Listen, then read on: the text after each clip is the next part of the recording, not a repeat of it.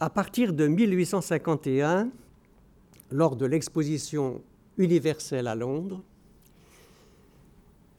s'établissent en Allemagne des euh, sociétés d'artistes. Elles se forment, elles s'établissent au sens où elles prennent un poids de plus en plus considérable à l'intérieur de la vie artistique allemande. Au point que il y en a une vingtaine aux environs de 1870, et qu'à ce moment-là, il est décidé de coiffer ces euh, associations en une association générale, centrale des artistes. Elle a son siège à Berlin et le grand maître de cette société d'artistes, c'est un peintre officiel qui pratique la peinture d'histoire et qui s'appelle Anton von Werner. C'est la mainmise sur l'ensemble de la vie artistique allemande. Autrement dit, c'est toute une tradition dans la formation des peintres qui passe par cette société. Guillaume II est évidemment derrière cette société. Anton von Werner est un proche de Guillaume II, d'autant qu'il a euh, fait ce fameux tableau sur le couronnement de Guillaume II au Palais des Glaces à Versailles en 1871. Donc c'est vous dire que si l'on veut être peintre à l'époque, on ne peut pas se passer d'être membre de cette société des artistes. Elle euh, contrôle également l'école des beaux-arts. Et l'école des beaux-arts, évidemment, c'est une formation dite académique qui existe à peu près dans toute l'Europe, disons-le, et qui est orientée pour ce qui est de l'Allemagne vers un idéal qui est celui de la beauté, la beauté éternelle.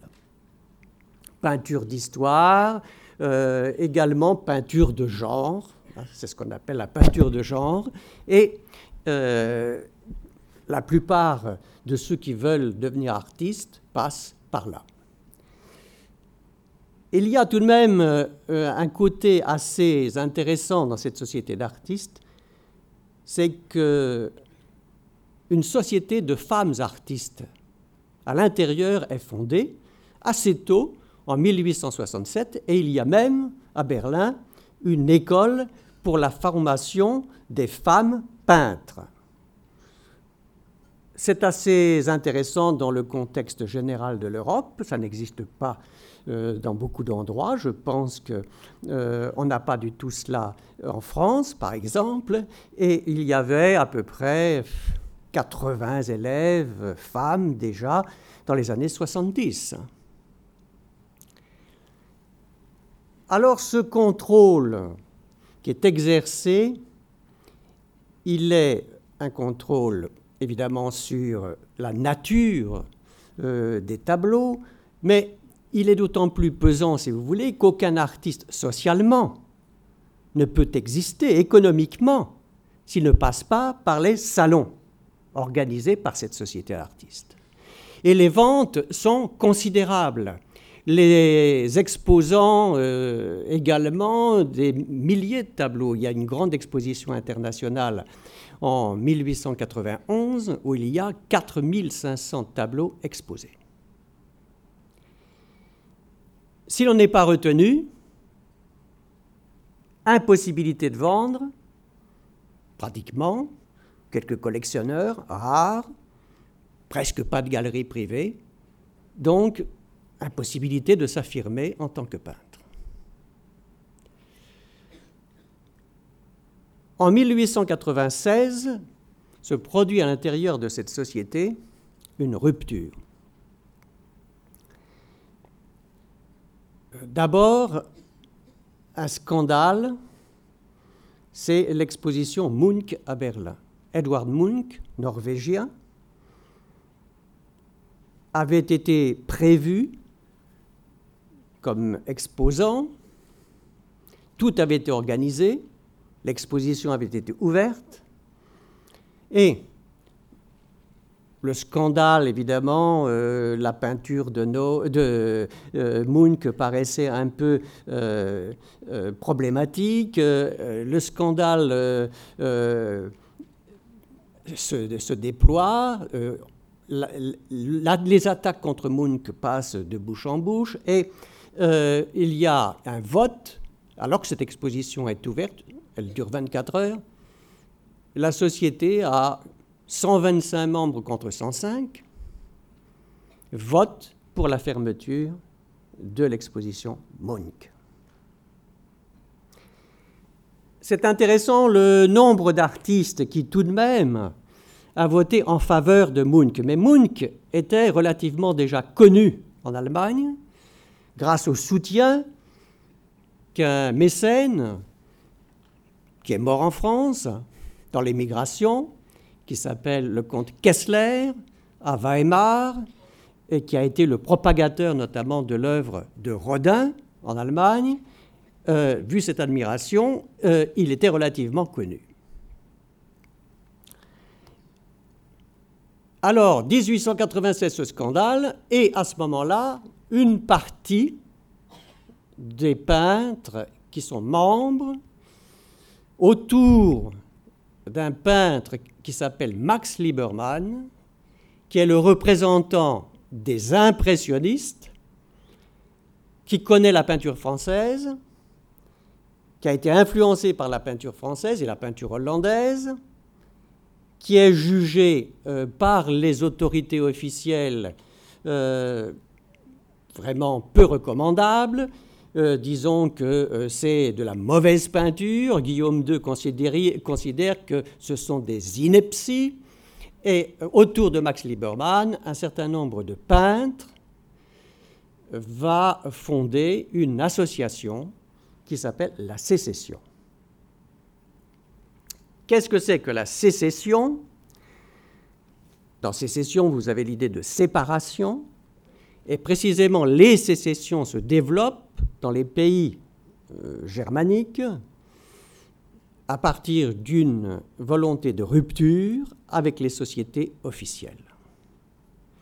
Donc la première sécession est la sécession de Munich en 1892 et la deuxième est la société euh, la sécession viennoise en 1897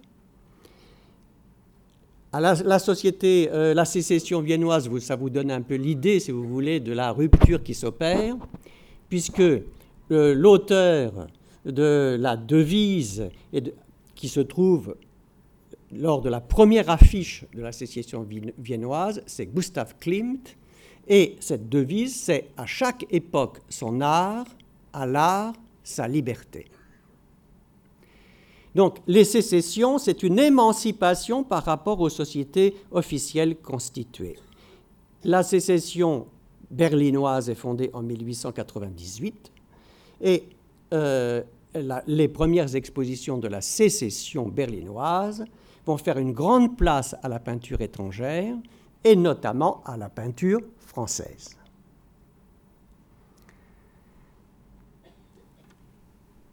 Max Liebermann a beaucoup d'aura. Il deviendra même d'ailleurs un peintre euh, peignant les personnalités officielles, Max Liebermann. Et il va attirer, il va essayer d'attirer au début un certain nombre de jeunes euh, qui se détachent de l'art académique et qui euh, se trouvent influencés par l'impressionnisme. Pour revenir à cette histoire euh, de l'influence de l'impressionnisme, vous savez, à l'époque, Paris est la capitale des arts, Paris est un modèle, justement en ce qui concerne la liberté de l'art, avec cette euh, rupture provoquée par l'impressionnisme. Et le directeur euh, de la Galerie nationale à Berlin qui s'appelle Hugo von Tschudi, en 1896 fait un voyage à Paris où il achète des tableaux français, notamment Manet, ce qui provoque un scandale. Et du coup, Guillaume II fait passer un arrêté disant que tous les achats dans les musées devront, devront être supervisés par son autorité. Ça vous donne un peu le climat euh, qui existe à l'époque, la difficulté pour les peintres un peu en marge euh, d'exposer et euh, de trouver un écho à l'intérieur de la société allemande. Seulement, il arrive un moment où il y a une diversité de styles qui opère à l'intérieur de cette sécession il ne faut pas penser que la sécession berlinoise, euh, c'est l'impressionnisme. Non. En majorité, ce sont des peintres influencés par l'impressionnisme, encore que ce soit très discutable par rapport à l'impressionnisme français, mais il y a aussi tout ce qui va former euh, euh, ce qu'on a appelé le Jugendstil en allemand, le style 1900, l'art nouveau. Donc il y a aussi des symbolistes. Au fond, la sécession est une sorte de bassin à la fin du XIXe siècle des tendances qui sont opposées à l'art académique. Et il y a des revues qui existent. Il y a notamment la revue Pan, qui a été une revue qui a publié des peintres français, et notamment qui a publié euh, un écrit, un article de Matisse, un peu plus tard, qui va, dit-on, énormément influencer la conception euh, de l'expressionnisme. Il ne parle pas, Matisse, de l'expressionnisme, mais il utilise le terme expression dans cet article. Donc cette revue Pan, et d'ailleurs, elle est bilingues. Il y a des articles qui sont complètement en français dedans. Et il y a une autre revue qui est davantage du côté du style 1900, euh, qui est la revue Jugend. Alors, là-dedans, déjà, comment euh, quelqu'un comme Nold peut-il se mouvoir Nold, vous savez, il est d'origine paysanne, il commence par faire des études, et c'est aussi quelque chose de très important, c'est que les marginaux dans ce système vont venir, non, euh, bien sûr, ils ne vont pas venir des sociétés académiques, mais ils vont venir de la marginalisation. Ce sont soit des autodidactes, soit des gens qui ont été formés du côté des arts appliqués. Nold, d'origine paysanne, est appelé à devenir paysan, à travailler dans la ferme de son père, et il a du goût pour la peinture, il dessine. Quand il est euh, euh, jeune élève, il dessine les paysages et il veut faire absolument de la peinture. Mais à l'époque, faire de la peinture, encore aujourd'hui d'ailleurs, ça ne mène pas très loin et l'idée est de travailler. Pour travailler, il est préférable de faire les arts appliqués. Il arrive à convaincre ses parents euh, de faire des études d'arts appliqués pour devenir sculpteur sur bois et il va travailler dans une ébénisterie pendant euh, plusieurs années, quatre ans, jusqu'au moment où il va se dire que son destin, ce qu'il ressent au plus profond de lui, c'est de devenir peintre. Et il se trouve que, à l'intérieur de ce système, il va proposer des cartes postales à la revue Jugend. Et ces cartes postales, il va ensuite, vu leur succès, il va ensuite les faire imprimer et il va en vendre 100 000 exemplaires. 100 000 exemplaires qui vont lui permettre de constituer euh, un, petit trésor pour vivre éventuellement de sa peinture, alors que De l'ébénisterie où il, travaillait, il était passé comme enseignant à l'école de Saint-Gall en Suisse, en Suisse, où il enseignait aux futurs ébénistes les arts appliqués. C'est intéressant ces cartes postales. Pourquoi? Parce que vous retrouvez justement ce qui a été appliqué à l'idée euh, du Jugendstil et de l'art nouveau, c'est-à-dire une relation avec la vie de la nature. L'idée que la nature vivante, la végétation, etc., l'instinct vital qu'il y a à l'intérieur de euh, toute euh, euh, créature vivante, tout ce qui est vivant, eh bien c'est là ce qui est essentiel. Qu'est-ce qu'il fait?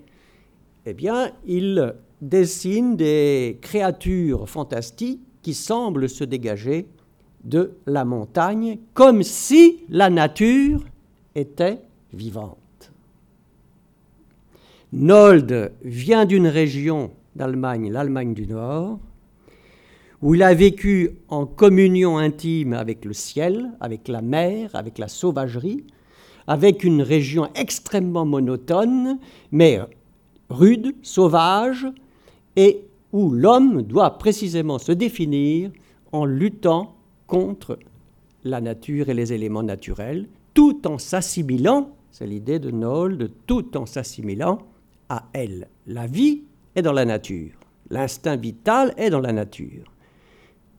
L'homme doit retrouver cette vie naturelle à travers tout ce qu'il peut euh, produire à l'intérieur de la société. C'est l'un des aspects qui vont marquer euh, la trajectoire de Nold. Alors, sa relation avec la sécession.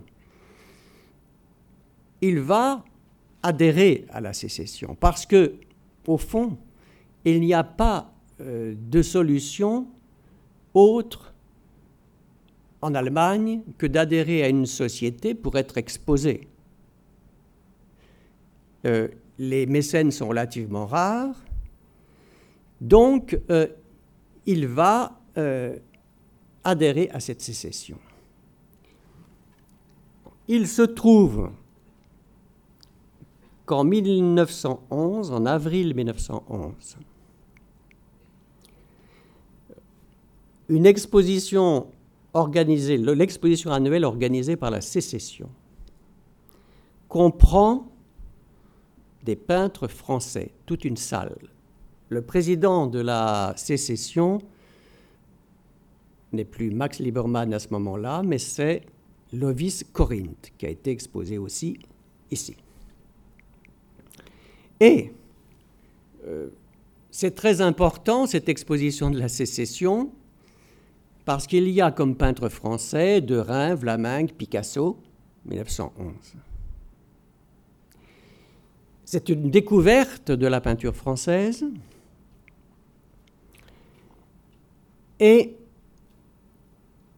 dans euh, le catalogue, il en est bien sûr question, mais à l'entrée de la salle, ces Français ont été définis comme les expressionnistes français. Première fois que le terme apparaît, personne ne sait d'où il vient. Lovis Corinth a pris la responsabilité de l'aménagement des salles, il a prétendu qu'il n'en était pas l'auteur, mais qu'il avait recueilli, euh, qu'il avait décidé, euh, parce qu'on lui a proposé de prendre ce libellé. Il paraîtrait que le libellé vient d'un peintre allemand qui vivait à Paris et euh, qui a donc choisi ce mot certainement sous l'influence de Matisse à travers justement ce terme expression qui était utilisé par Matisse. Mais aussi pour montrer que c'était quelque chose de tout à fait opposé à l'impressionnisme. Et là, il se trouve que ce terme expressionnisme va faire boule de neige parce que les journaux vont en parler et vont reprendre le terme expressionnisme pour désigner tout ce qui est nouveau en peinture. Alors, jusque-là, alors j'ai parlé justement de l'influence de la France. Il y a eu une exposition en 1951 qui a été consacrée au musée de l'Orangerie à la peinture française qui existait dans les musées allemands. C'était considérable. Il y avait Cézanne, Van Gogh, Manet, etc. Et Germain Bazin, dans son, euh, sa présentation du catalogue, utilise l'expression, il dit c'est à ce moment-là le triomphe de la vie contre l'académisme. Mais il ne développe pas. Et c'est là où c'est évidemment le plus intéressant, c'est qu'il y a là ce triomphe effectivement de la vie, parce que d'abord l'impressionnisme a ouvert au grand air, au grand air, le tableau de plein air, etc. Et euh, il y a la vie qui entre absolument à l'intérieur du tableau, jusqu'au vitalisme euh, euh, dont j'ai parlé. Nold a fait lui aussi un séjour à Paris, 1899 1900. Il semble qu'il ait fréquenté évidemment quelques expositions, il a beaucoup fréquenté le musée du Louvre, mais dans ses mémoires, dit-il, au fond, il n'en a pas tiré grand-chose. Cela dit, c'est tout de même à l'intérieur de ce mouvement de rupture qu'il se trouve en train d'essayer d'accomplir son itinéraire artistique. En 1905, un groupe est fondé. Là encore, tout à l'heure, j'ai parlé de marginaux par rapport à l'enseignement académique. Ce groupe de 1905 s'appelle Le Pont, dit Bruque, et il est fondé par un groupe de quatre étudiants mais d'étudiants en architecture à Dresde et non à l'école des beaux-arts. Et euh, le, leader en est Kirchner. Ils vont publier une espèce de programme et euh, qui explique que justement ils défendent une forme de pulsion créatrice, d'instinct créateur, L'idée peut-être de Bergson, de l'intuition créatrice, de l'élan vital, est un peu derrière. Bergson est, connu euh, au début du siècle en Allemagne aussi. Euh. et en 1905, euh, ils vont essayer de développer, c'est une expérience très intéressante, à travers le pont, une association qui leur permet de trouver des membres de l'association qui, paient pour leur acheter les gravures et de cette manière, ils ont des clients tout trouvés. Donc c'est un système pour sortir euh, du système d'exposition qui existait en Allemagne. En 1906, il y a une exposition qui est organisée par le groupe et cette année 1906, là aussi, à la galerie Arnold à Dresde, Nold expose. Il expose notamment des tableaux, des tableaux qui sont très violents en ce qui concerne les couleurs. Bon, vous en avez euh, bien sûr des exemples euh, à l'exposition. Hein. Et euh,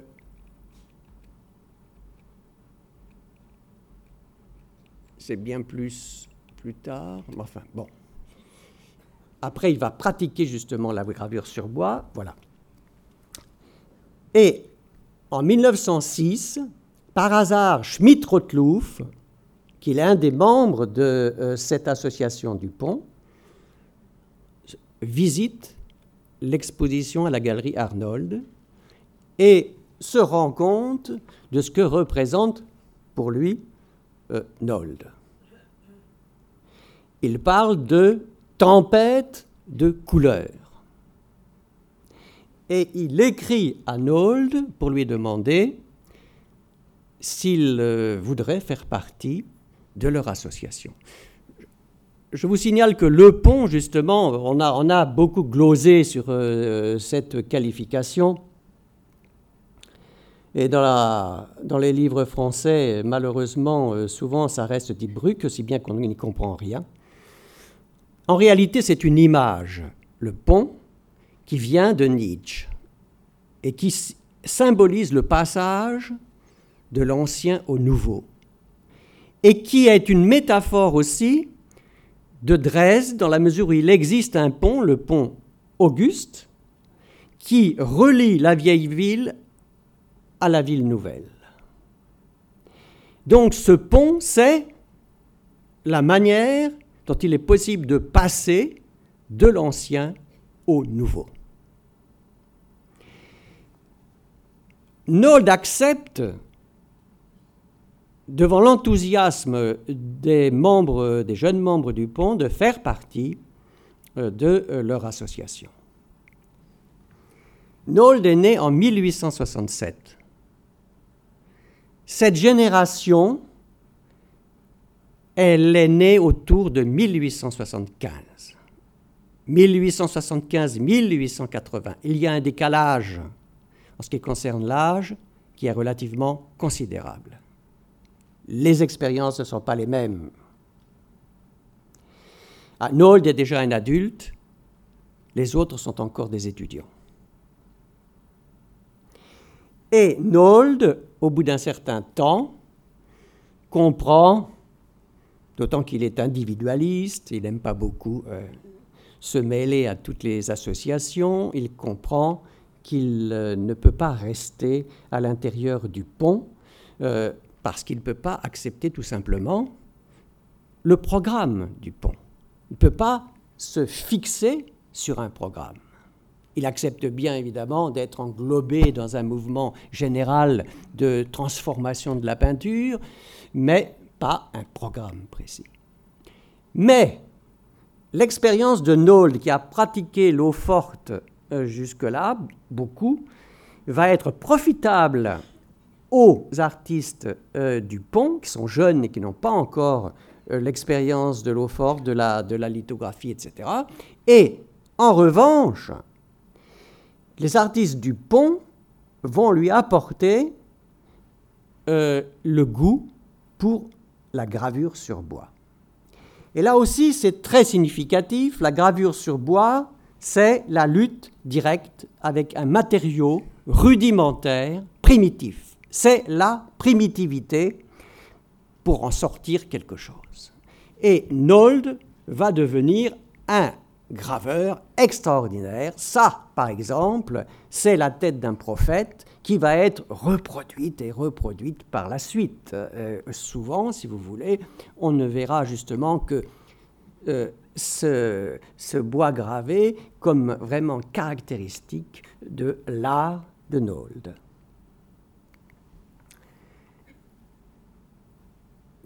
Cette euh, association du pont va continuer donc malgré la démission de Nold au bout de dix mois.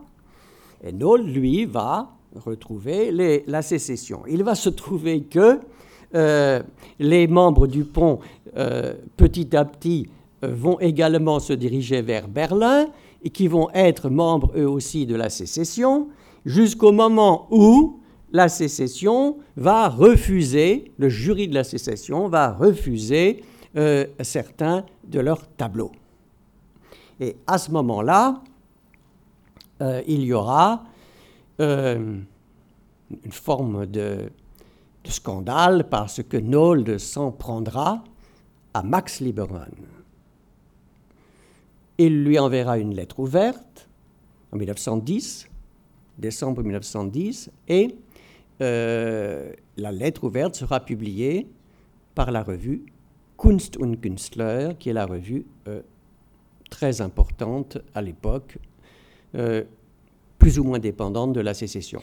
Tout ça, évidemment,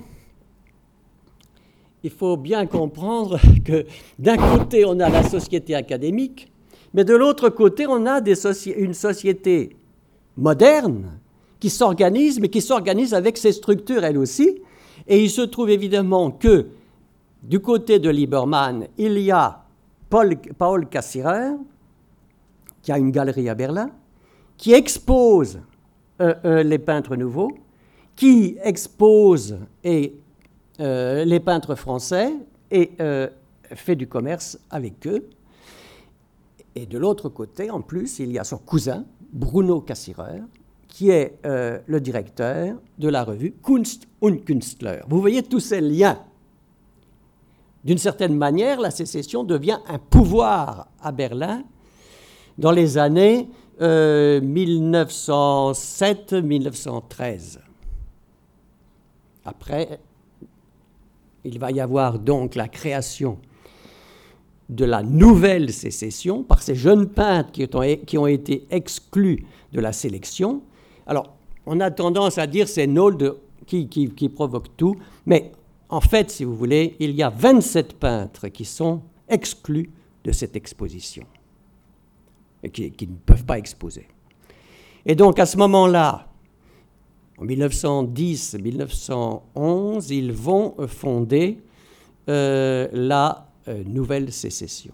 Là aussi, euh, c'est très nébuleux parce que les mémoires divergent. Et en fait, si vous voulez, c'est un peintre beaucoup moins connu qui s'appelle Georg Tappert, qui était, qui était professeur de dessin et qui a, euh, dans un café, un café célèbre de Berlin à l'époque, où se réunissait toute l'avant-garde, le café des Westens, c'est-à-dire le café de l'Ouest, qui va réunir les peintres qui étaient écartés de cette exposition de la sécession et qui va fonder la nouvelle sécession. La nouvelle sécession va être présidée justement par un membre de euh, l'association Die le pont, par Max Pechstein. Voilà, c'est donc dans ce contexte de diffusion de mouvements contestataires par rapport à la, euh, peinture académique que se dégage ce qui va être appelé l'expressionnisme le, euh, les réactionnaires de euh, la société académique sont extrêmement puissants. Hein. Euh, voilà par exemple que dès 1907, le terme de dégénéré est déjà utilisé par un, professeur d'histoire de, l'art très célèbre en Allemagne à l'époque, à Heidelberg, qui s'appelle Henri Tode, il dit justement que tout cela est vieux, vieux, si dégénéré et si usé. Tout cela, c'est tout ce qui vient de l'impressionnisme. Et pour vous donner une autre idée de la continuation de euh, ces euh, conceptions réactionnaires, réactionnaires au, sens où, où c'est un retour en arrière, c'est-à-dire qu'on n'accepte pas l'évolution de la peinture. C'est-à-dire que euh, le futurisme, le cubisme, bon, il est refusé par ces représentants de l'art académique officiel. Bon, l'un de ceux qui représentent tout à fait cela, c'est euh, le directeur général des musées euh, de Berlin, euh, qui s'appelle Wilhelm von Bode, et qui est un spécialiste éminent de la peinture hollandaise. Encore aujourd'hui, on consulte ses livres pour la peinture hollandaise notamment. Eh bien, voilà ce qu'il dit. en 1923, et vous allez comprendre quel est tout le contexte de cette opposition. Le déclin de l'impressionnisme a conduit peu à peu à l'expressionnisme.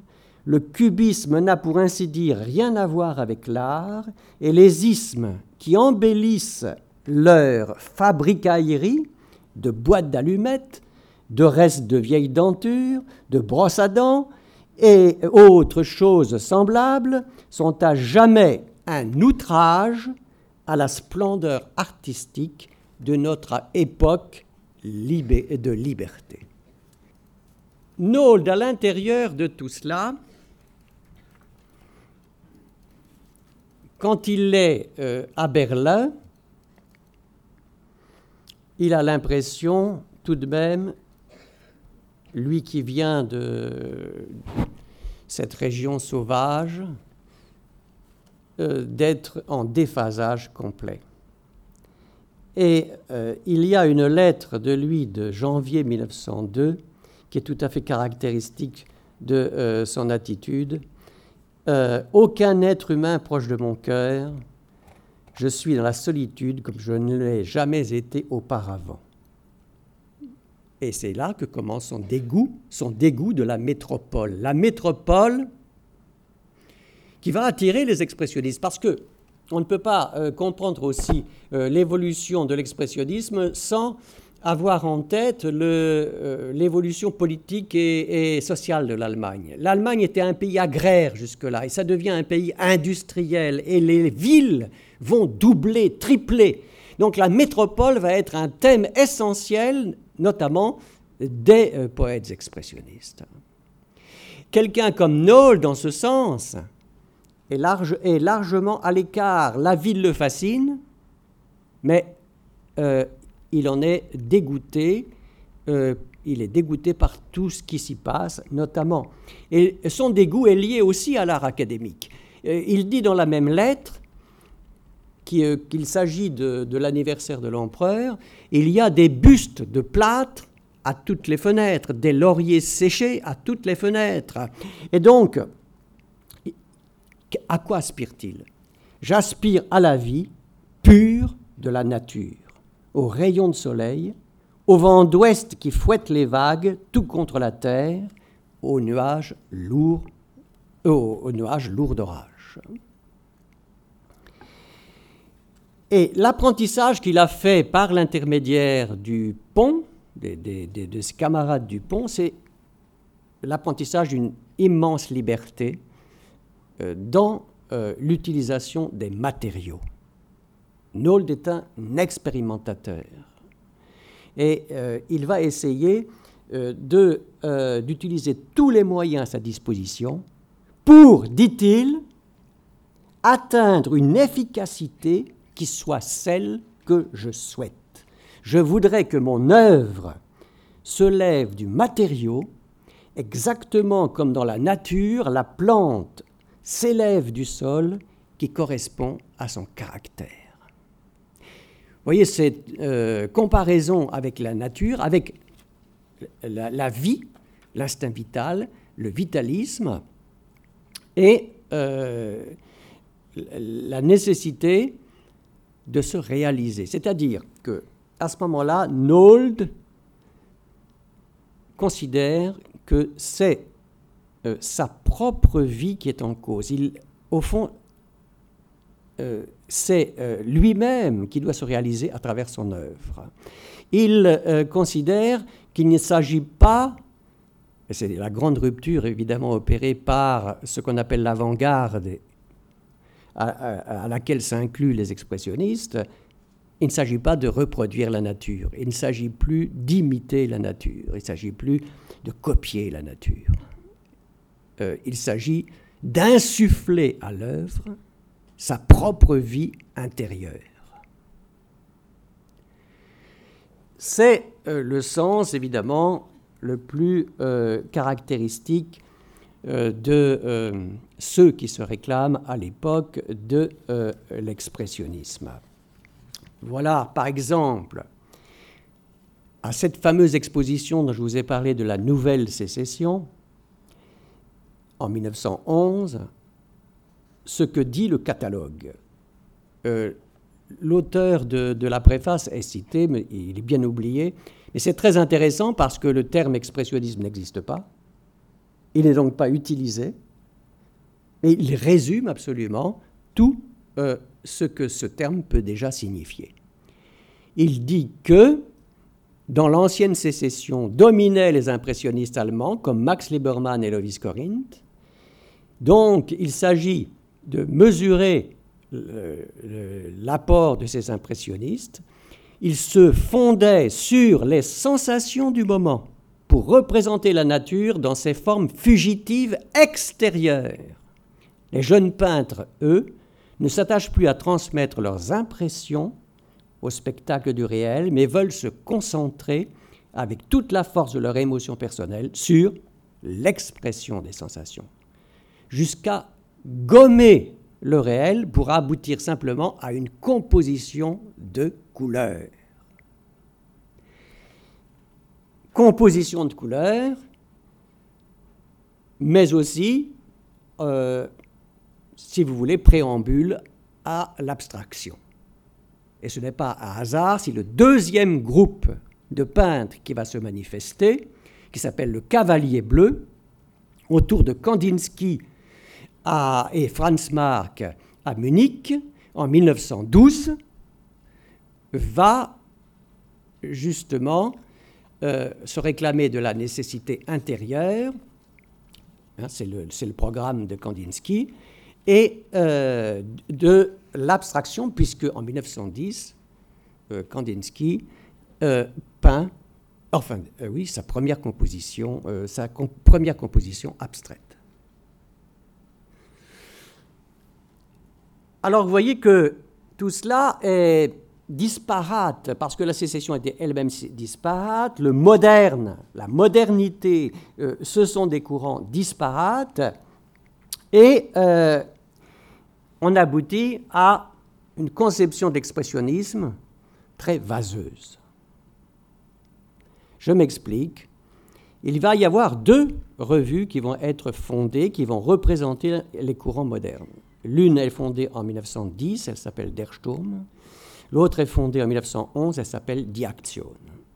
Il va y avoir là deux courants distincts de l'expressionnisme. Avec Der Sturm, une assimilation de tous les mouvements modernistes, du futurisme, cubisme, etc. Tout y est. Et du côté de Die un mouvement de révolte lié davantage à l'évolution de la société et qui devient politique. C'est-à-dire qu'à travers l'expressionnisme, il y a une euh, révolution, transformation des moyens et même des matériaux. Et il y a aussi de l'autre côté tout un pan de révolte sociale. De révolte sociale à travers justement toute une production littéraire et, dramatique qui met en évidence le conflit de génération, le conflit père-fils et euh, l'émergence d'un homme nouveau. L'homme nouveau est, euh, à travers justement une réforme intérieure, il faut bien dire que les expressionnistes pensent avant tout à une réforme intérieure de l'individu et non pas à une transformation des bases de la société. Hein, euh, euh, d'une certaine manière, ils sont idéalistes, ils pensent qu'en transformant d'abord les hommes, l'évolution de la société suivra. Et il y a justement ce personnage de Christ qui devient une sorte d'idéal euh, de, la génération expressionniste, en ce sens que le Christ a laissé sa trace, la trace de son monde intérieur, la trace de son idéal sur euh, l'époque, et, il devient une espèce de modèle justement de euh, l'homme nouveau à travers la souffrance qu'il a endossée et en même temps la rédemption. La rédemption, la société elle-même doit être rédemptée. C'est tout ce qui existe avant 1914. Et euh, l'expressionnisme, on ne peut pas le limiter du tout à la peinture. C'est un mouvement global, culturel, qui va tout toucher. La poésie, le théâtre, le cinéma, tout. La guerre va accentuer euh, les revendications sociales et politiques. Malheureusement, euh, la défaite, euh, beaucoup euh, d'expressionnistes qui vont mourir pendant la guerre, hein, Franz Marc, etc., qui vont être tués justement sur le front. et ensuite, l'échec de la Révolution. Tout cela va faire que le mouvement expressionniste n'aura plus de support social. Et il va décroître. C'est-à-dire qu'on peut indiquer qu'aux environs de 1920, l'expressionnisme ne compte plus. Il a apporté une révolution dans les formes, mais cette révolution dans les formes a été assimilée et d'autres mouvements vont suivre. ce sera après euh, le réalisme critique et la nouvelle objectivité euh, euh, sous les années de la République de Weimar.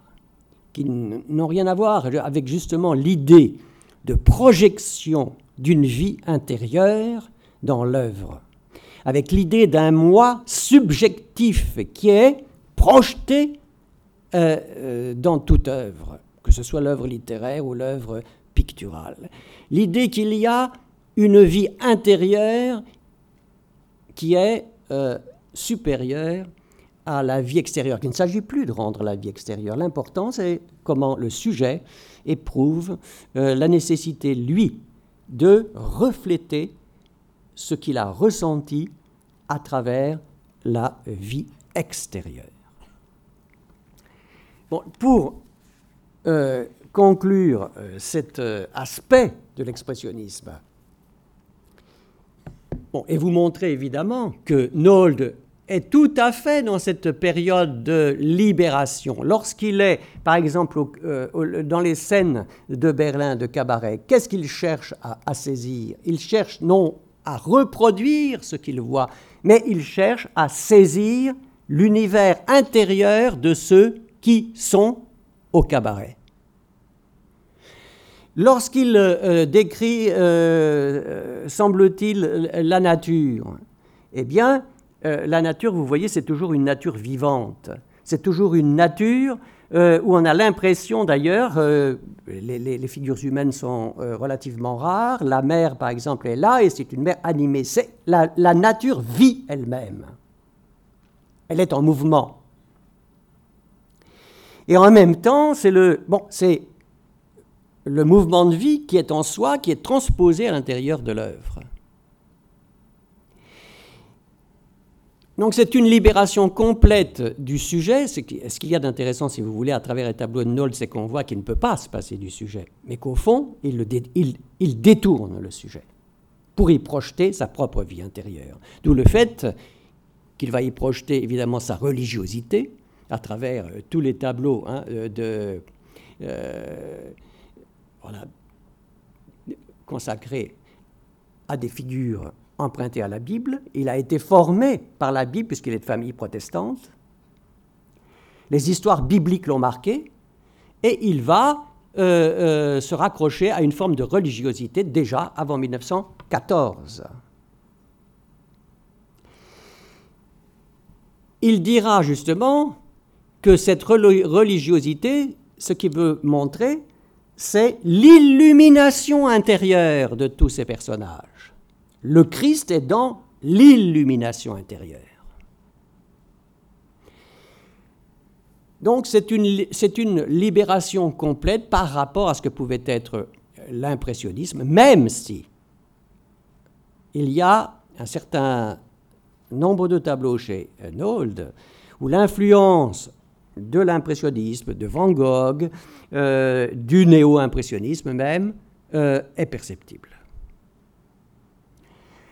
Il y a un livre, euh, d'abord le premier critique, si vous voulez, le premier critique qui est parlé de l'expressionnisme suite à cette exposition dont je vous parlais de, 1912. Il s'appelle Paul Ferdinand Schmidt. 1912 dans un journal. Et c'est assez intéressant, sa critique, puisqu'il y inclut Nold. Dans cette critique, il dit il y a Herbin, Vlaminck et Nold, au fond, qu'on peut rattacher à tout ce courant. Non, c'est très intéressant. Pourquoi Paul Ferdinand Schmidt? Parce qu'il a certainement euh, des acquaintances avec, avec euh, Nold et qu'il va être l'auteur du premier livre sur, euh, du deuxième livre sur Nold, 1920, et de la première exposition rétrospective sur Nold en 1920. Le premier livre sur l'expressionnisme est écrit en 1914. Donc, premier livre en allemand sur l'expressionnisme disant euh, que ce mouvement existe. Hein, euh, autrement, c'était dans la presse que ça circulait. Le deuxième, il est écrit en 1914 et publié en 1916. Il s'agit d'un auteur qui s'appelle Hermann Bahr. Hermann Bahr est l'un des représentants de la sécession viennoise, l'un des introducteurs euh, l'un des défenseurs de ce qui a été appelé la Jeune Vienne et l'un des introducteurs en Autriche de toute la littérature française de la fin du XIXe siècle, et notamment quelqu'un qui a beaucoup marqué, qui n'est plus lu aujourd'hui, mais Nietzsche l'a lu par exemple, il en a été aussi marqué, c'est Paul Bourget. Donc Barr, qui s'intéresse euh, à toute la culture française euh, et euh, germanique par nécessité, il écrit des articles, il écrit des livres, il donne des conférences, va faire ce livre qu'il appelle l'expressionnisme. Et je vais vous lire, pour que vous puissiez bien vous rendre compte de, du lien aussi avec, avec Nold, ce qu'il écrit. Nold n'est pas cité dans ce livre. Pas du tout. C'est assez curieux. Bon, il est publié en 1916. Nold est encore un inconnu pour une, grande partie du public allemand. Tous les discours des expressionnistes nous disent euh, simplement toujours que ce qui est recherché par l'expressionnisme est sans exemple dans le passé. Nouveau est ce qui se lève. Et quand on voit un tableau expressionniste, qu'il soit de Matisse ou de Picasso, vous voyez qu'on englobe tout, qu'il soit de Matisse ou de Picasso, de Pechstein ou de Kokoschka, de Kandinsky ou de Marc, des futuristes d'Italie ou de Bohème, on en tombe d'accord, ce tableau, on le trouve effectivement sans exemple. Tel est d'ailleurs ce que tous ces groupes ont en commun. La peinture la plus nouvelle est constituée de petites sectes qui s'exècrent mais elles ont en commun de se détourner de l'impressionnisme, de se tourner comme lui, contre lui. C'est la raison pour laquelle euh, je les traite tous ensemble d'expressionnistes, même si là est plus précisément le nom d'une secte particulière, ce qui conduira les autres à protester. Bon, je m'arrête là, vous voyez à peu près. Hein. Euh, euh, et il explique ensuite qu'il y a deux manières, que tout est déterminé par l'histoire de l'acte de voir. L'acte de voir est un apprentissage. C'est un livre un peu verbeux, mais qui est très intelligent. Il dit on a appris à voir d'une certaine manière. On a appris à voir la réalité extérieure. Mais en réalité, il y a un œil intérieur. Et ce qui compte, c'est cet œil intérieur. Et évidemment, l'œil intérieur renvoie à cette idée de projection d'une, dit Kandinsky, nécessité intérieure, d'une vie intérieure. Et quand Kandinsky, en 1912, publie Du spirituel dans l'art, un livre qui a marqué, eh un critique à Mannheim dit voilà le programme des expressionnistes. Dans l'après-guerre, Nold, euh, vous savez, pendant la guerre, beaucoup d'expressionnistes se sont engagés pendant la guerre. Et c'est aussi un aspect de la marginalité de Nold. Nold est resté quoi pendant la guerre? Il est resté à l'écart il est resté à peindre. Il a peint une vingtaine de tableaux, il en a détruit une dizaine. Donc il y a une obstination de peindre, de, de, révéler ce qu'il est lui-même au fond de lui à travers la peinture. Et il ne va pas en, en sortir, c'est-à-dire que c'est peut-être que c'est ce qui va lui permettre de vaincre toutes les difficultés qu'il a la maladie, hein, il va échapper à plusieurs maladies, dont un cancer, et c'est cette obstination qui fait que, dans la nécessité de se réaliser, il échappe à toutes les vicissitudes de, des contingences de la, de, la peinture. Mais il vit euh, évidemment très pauvrement, il a très peu d'amateurs, et il a une chance sous la République de Weimar, c'est tout simplement que les, musées de la République de Weimar vont lui acheter beaucoup d'œuvres, et notamment des gravures. Il y aura plus d'un millier d'œuvres, mais beaucoup, beaucoup de gravures, euh, dans les musées euh, euh, de la République de Weimar, ce qui fait que Nold sera l'artiste, finalement, contemporain, le plus représenté dans les musées de l'Allemagne de Weimar. Cette peinture expressionniste, comme je vous ai dit, le mouvement expressionniste meurt en 1920. Il va décliner euh, le, réalisme critique, la nouvelle objectivité. Dada, déjà, Dada. Dada est au fond le prolongement de l'expressionnisme, mais c'est sa destruction en même temps.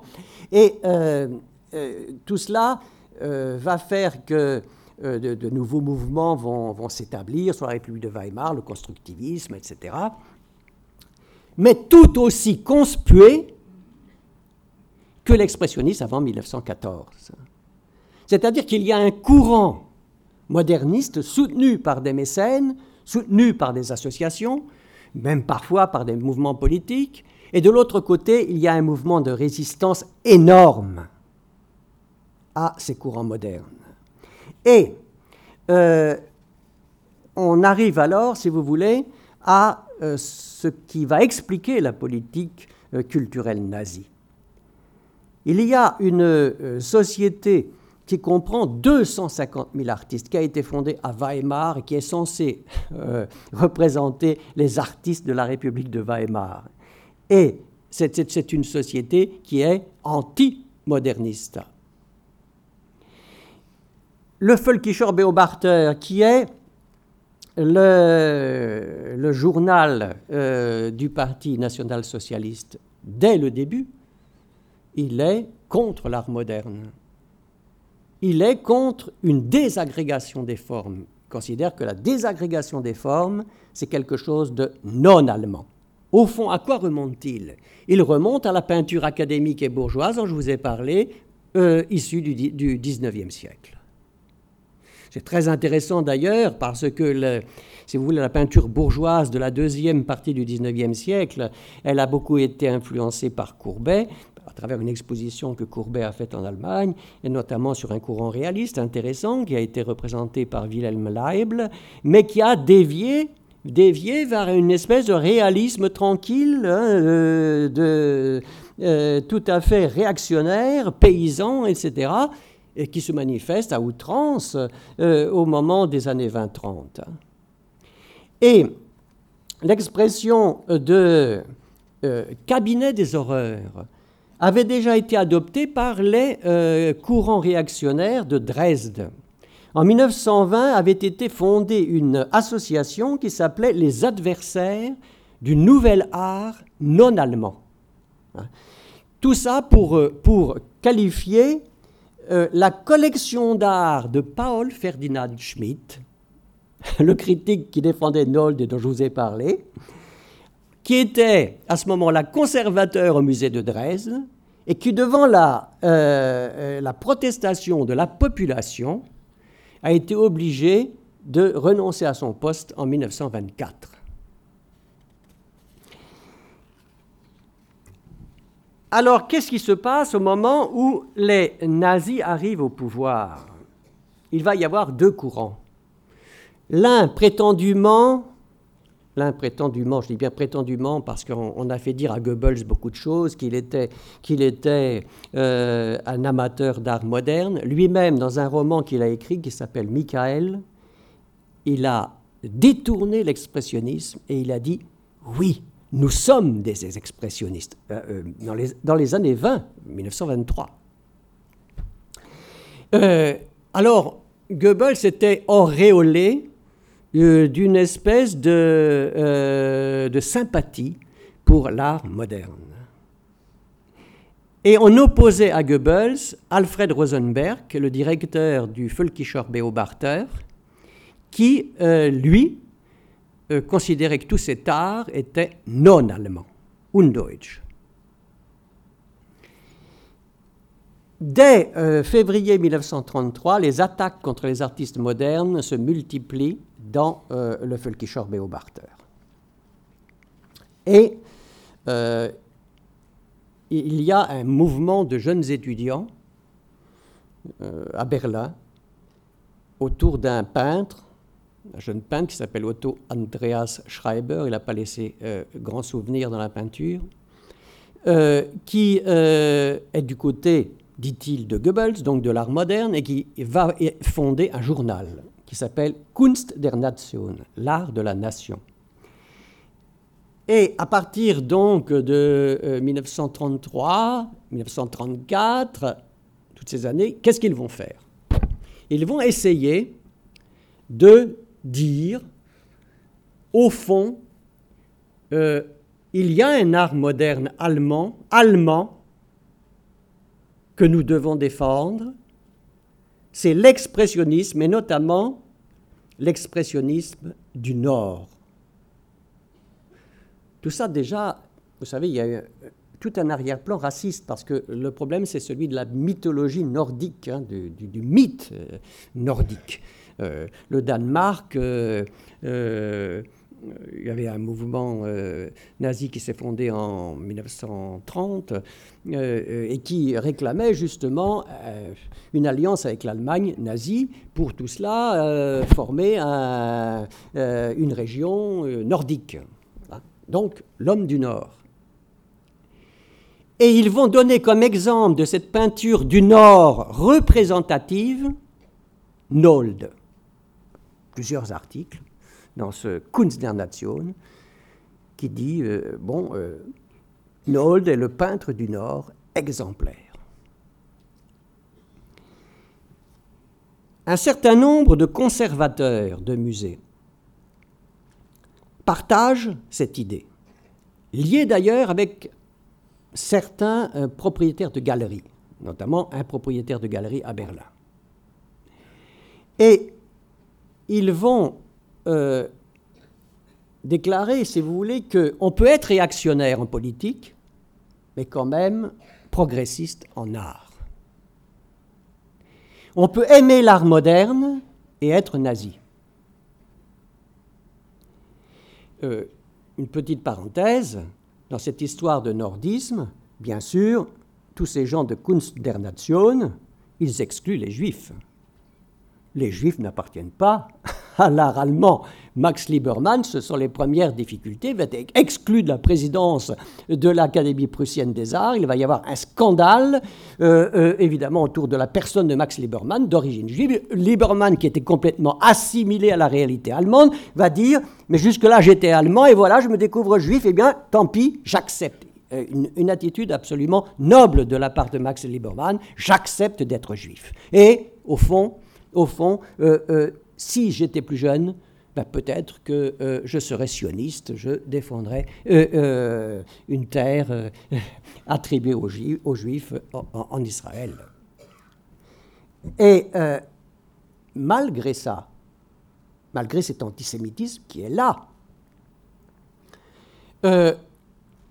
les gens de Kunst der Nation et ses conservateurs il y en a un même qui va faire un discours, je le cite dans mon livre, il va faire un discours, euh, et il est justement l'un de ceux qui ont organisé euh, l'exposition au musée de l'Orangerie en 1951, parce qu'il a survécu à 1945, euh, et, il a fait un discours en 1934 ou 1935 où il cite Hitler pour, pour justement essayer d'amadouer les nazis pour qu'ils puissent défendre l'art moderne.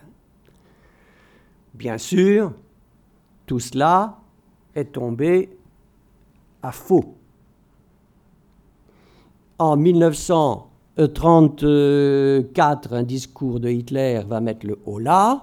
En janvier 1935, le Kunst der Nation va être interdit et tout l'art moderne passer à la trappe. Il va y avoir quelques expositions, et notamment de Nol, il va y en avoir une à Hambourg.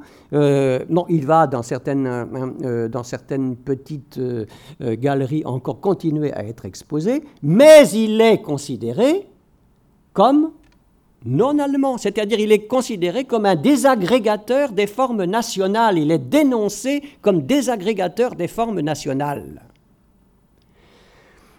Alors, c'est euh, l'art dit dégénéré. Ah, il est, il, est, il est, qualifié de dégénéré. Cette notion de dégénérescence, elle vient des sciences de la nature du 19e siècle. Euh, déjà, on trouve l'idée chez Nietzsche de la, de la, des sciences naturelles, évidemment, hein, euh, dénaturation, dégénérescence, dénaturation. On, a transposé cela du côté de la société. C'est-à-dire que si on n'est pas d'une race pure, on est dénaturé, on est dégénéré. Mais euh, la dégénérescence, elle peut s'exprimer par ceux qui soutiennent la dégénérescence, bien sûr, pour les peintres, euh, ceux qui donnent dans ce que les judéo-bolcheviques, entre guillemets, ont pu euh, développer à travers justement la désagrégation des formes. Donc il y a élimination de l'art moderne. Euh, Nold est attaqué dès 1930 dans, dans, le Völkischer Beobachter. Je donne diverses citations dans mon, livre. Bon. Aujourd'hui, on dit que ça commence en 1937. On a tendance à prétendre que tout cela commence en 1937. Non, ça commence en 1933. Ça commence en 1933 par une exposition à Dresde. Un panneau a été accroché à l'entrée de l'exposition et voilà, je vous la lis. Cette exposition doit montrer dans quel marécage de vulgarité, d'incompétence et de dégénérescence morbide l'art allemand, qui était si élevé, si pur et si noble auparavant, est tombé en 15 ans de règne intellectuel judéo-bolchevique. L'exposition doit être en outre un miroir de la conception du monde qui a vilipendé la morale, la pudeur et l'honneur, qui a détruit toute forme, qui a anéanti tout ce qui était bon, vrai et beau, sous la menace de laquelle nous avons été durant 15 ans et qui nous menace encore aujourd'hui et dont le, national-socialisme d'Adolf Hitler nous a sauvés. Voilà le panneau qui existe du 23 septembre au 18 octobre 1933 à Dresde. Ces expositions d'art dégénéré commencent en 1933. Le sommet, ça va être évidemment cette exposition à Munich consacrée à l'art dégénéré en 1937, euh, hein, nettement donc intitulé euh, euh, Art dégénéré. Et là, il y a euh, évidemment des tableaux de Nold qui ont été requis, et notamment sa, sa fameuse Vie du Christ en, neuf, tableaux. Vous savez, c'est un triptyque, hein, vous l'avez vu dans l'exposition, hein, je pourrais vous le donner là si je le trouve. Euh, ce triptyque avec, euh, Jésus-Christ au centre et quatre petits tableaux sur les deux autres, sur les deux autres pans. Eh bien, ce tableau, il est, voilà, il est mis au centre, enfin, L'exposition d'art euh, dégénéré de Munich, elle a été euh, ouverte déjà avec euh, d'abord une partie, puis deux jours après une autre partie. Alors, il paraît qu'on montait au premier étage, et au premier étage, on découvrait un Christ de Ludwig Gies et à côté le, triptyque de Nold. Et c'était, ça a été qualifié d'outrage au christianisme. Hein, euh, donc, parce que, pourquoi? Parce qu'il y a euh, euh, une vérité qui est celle du Christ qui n'est pas, qui n'est pas représentée. C'est pas un Christ tranquille, c'est un Christ émacié, c'est un Christ avec des couleurs violentes, etc. Et donc, on ne pouvait pas supporter cela. Les, les nazis considéraient que c'était une atteinte au christianisme. D'autant que c'était l'époque où Hitler voulait rassurer les Allemands en disant nous sommes pour un christianisme positif. Alors voilà euh, ce que, euh, ce que euh, il y avait, il y avait en, 29 des œuvres de Nold exposées à cette, exposition. en fait, il y en avait 9, 29, mais il y avait aussi des, des gravures, et donc on peut considérer qu'il y en avait une quarantaine.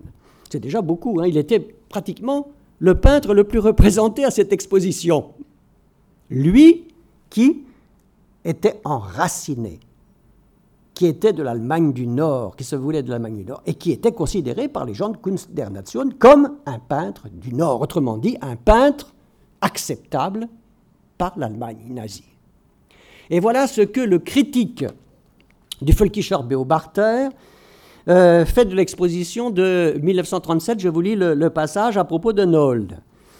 Il décrit justement euh, le, triptyque. De leur cadre tout noir de poids, les portraits religieux de Nold vous jettent comme un coup de poing en pleine face. On chancelle. La force d'expression de l'expressionnisme ne réside que dans l'incroyable brutalité des moyens picturaux et du métier pour parvenir à ces chaos, qui autrefois étaient tenus hystériquement pour de ferventes expériences artistiques. Nous voilà avec des cris de toutes formes et de toutes couleurs, croyance qu'on remonte ainsi à l'homme originel, qu'on est dans le vital, alors qu'on est tout simplement dans la sous-humanité et dans la pourriture. Voilà ce qui est dit de Noll en 1937. le paradoxe, c'est que Nold, tout ça lui passe au-dessus de la tête. On a l'impression qu'il n'a jamais lu cela. On a l'impression que les peintres juifs écartés, il n'en a jamais entendu parler. Il y avait trois possibilités pour les peintres, euh, les peintres et peut-être les autres, de s'en sortir à l'époque, quand on n'était pas tout à fait d'accord avec euh, l'Allemagne nazie. La première chose, c'était pour un peintre euh, de refuser d'exposer. Et là, il y a des exemples de peintres qui sont devenus des peintres en bâtiment. Où euh, Gerhard Marx, l'être admirable, Marx est un peintre pas très connu euh, en France, mais qui, a travaillé comme professeur au Bauhaus, et euh, Gerhard Marx qui exposait régulièrement dans les sociétés, notamment une exposition de la sécession à Düsseldorf, et il écrit je ne veux pas être. J'ai constaté que les artistes juifs étaient écartés de cette exposition, c'est très tôt, hein, 33-34, et je n'accepte pas parce que dans ce cas-là, je serais jugé en connivence avec les autorités nazies. Donc il y avait cette possibilité de, euh, euh, refuser. Euh, la deuxième chose, c'était l'émigration, évidemment. Et la troisième chose, eh bien, c'était de se plier. Et il se trouve que Nold, malgré sa sympathie, on peut dire quand même, avec la rénovation de l'Allemagne entreprise par, par euh, les nazis. Hein. Euh, il a eu, parce que ça correspondait à toute son évolution artistique, le fait qu'il n'a jamais cédé dans l'expression de sa vie intérieure, le fait que son œuvre était confondue avec, son être, avec l'expression de sa vie intérieure, eh évidemment, il n'a jamais voulu céder. En 1941, il a reçu l'interdiction de peindre. Et euh, il a, euh, entre 1938 et, 1945, euh, peint, vous savez, ses aquarelles, images non peintes, tout simplement parce qu'il pensait. Pourquoi images non peintes? Parce qu'il pensait en tirer des tableaux. Et il a essayé d'ailleurs d'en tirer des tableaux. Ah, il faisait ses aquarelles sur du papier chaponais. Et après la guerre, d'ailleurs, il, a réalisé certains tableaux à partir euh, d'aquarelles euh, qu'il avait euh, effectuées. cela dit, il n'a jamais cédé, mais, mais, il a toujours espéré, et c'est là aussi que c'est singulièrement tragique, il a toujours espéré que finalement les nazis le reconnaîtraient comme un grand peintre. Et euh, euh, il va à Vienne euh, au printemps 1942 parce que Baldur von Schirach, qui est le gouverneur de Vienne nommé par les nazis, ancien leader du mouvement de jeunesse nazi, a, décidé de faire une très grande exposition. Il veut rivaliser au fond avec euh, Goebbels et Hitler. Euh, et il veut euh, prouver que lui, c'est un, un poète, Baldur von Schirach. il a une inspiration, il a une inspiration noble. il a fait des discours sur l'art et, il veut faire une très grande exposition. Oui, il y aura Nold, on convoque Nold, on l'invite. Au printemps 42, il se déplace. Il se déplace à Vienne avec sa femme. Pour un résultat qui est que, tout simplement, euh, l'un des conseillers pour l'exposition est l'ancien critique du Völkischer Beobachter, et tout ce qui est moderne dans Nold est supprimé de l'exposition, et Baldur von Schirach est convoqué devant Hitler. Et Hitler lui dit, mais comment Vous voulez faire des choses en toute indépendance par rapport à moi Mais c'est une... Euh, euh, je, je, dois vous condamner. Vous vous, vous vous rebellez contre mon autorité. Et tout est fini. Euh, Nold rejoint euh, euh, Zébul, là où il s'est établi dans l'Allemagne du Nord, où il a, fait, il a acheté une ferme et où il a fait une espèce de château fort, où il vit, où il crée, où il fait ses tableaux. Et il s'y réfugie, évidemment, jusqu'en 1945. Et puis, après la guerre, et après la guerre, il va reprendre, il va reprendre dans la même inspiration. C'est ça le, ce qui est à la fois étonnant et, admirable chez, chez Nold, c'est qu'il a la dignité d'être euh, fidèle à lui-même d'un bout à l'autre, d'un bout à l'autre, même s'il n'a pas toujours, euh, heureusement qu'il n'a pas été trop loin, même s'il n'a pas toujours l'honnêteté de, euh, de lutter contre ce quoi il faudrait lutter. Parce qu'il a publié son, autobiographie. Le premier volume est paru avant 1933. Le deuxième volume paraît en 1934, année de combat. Et là, il se laisse aller à de l'antisémitisme.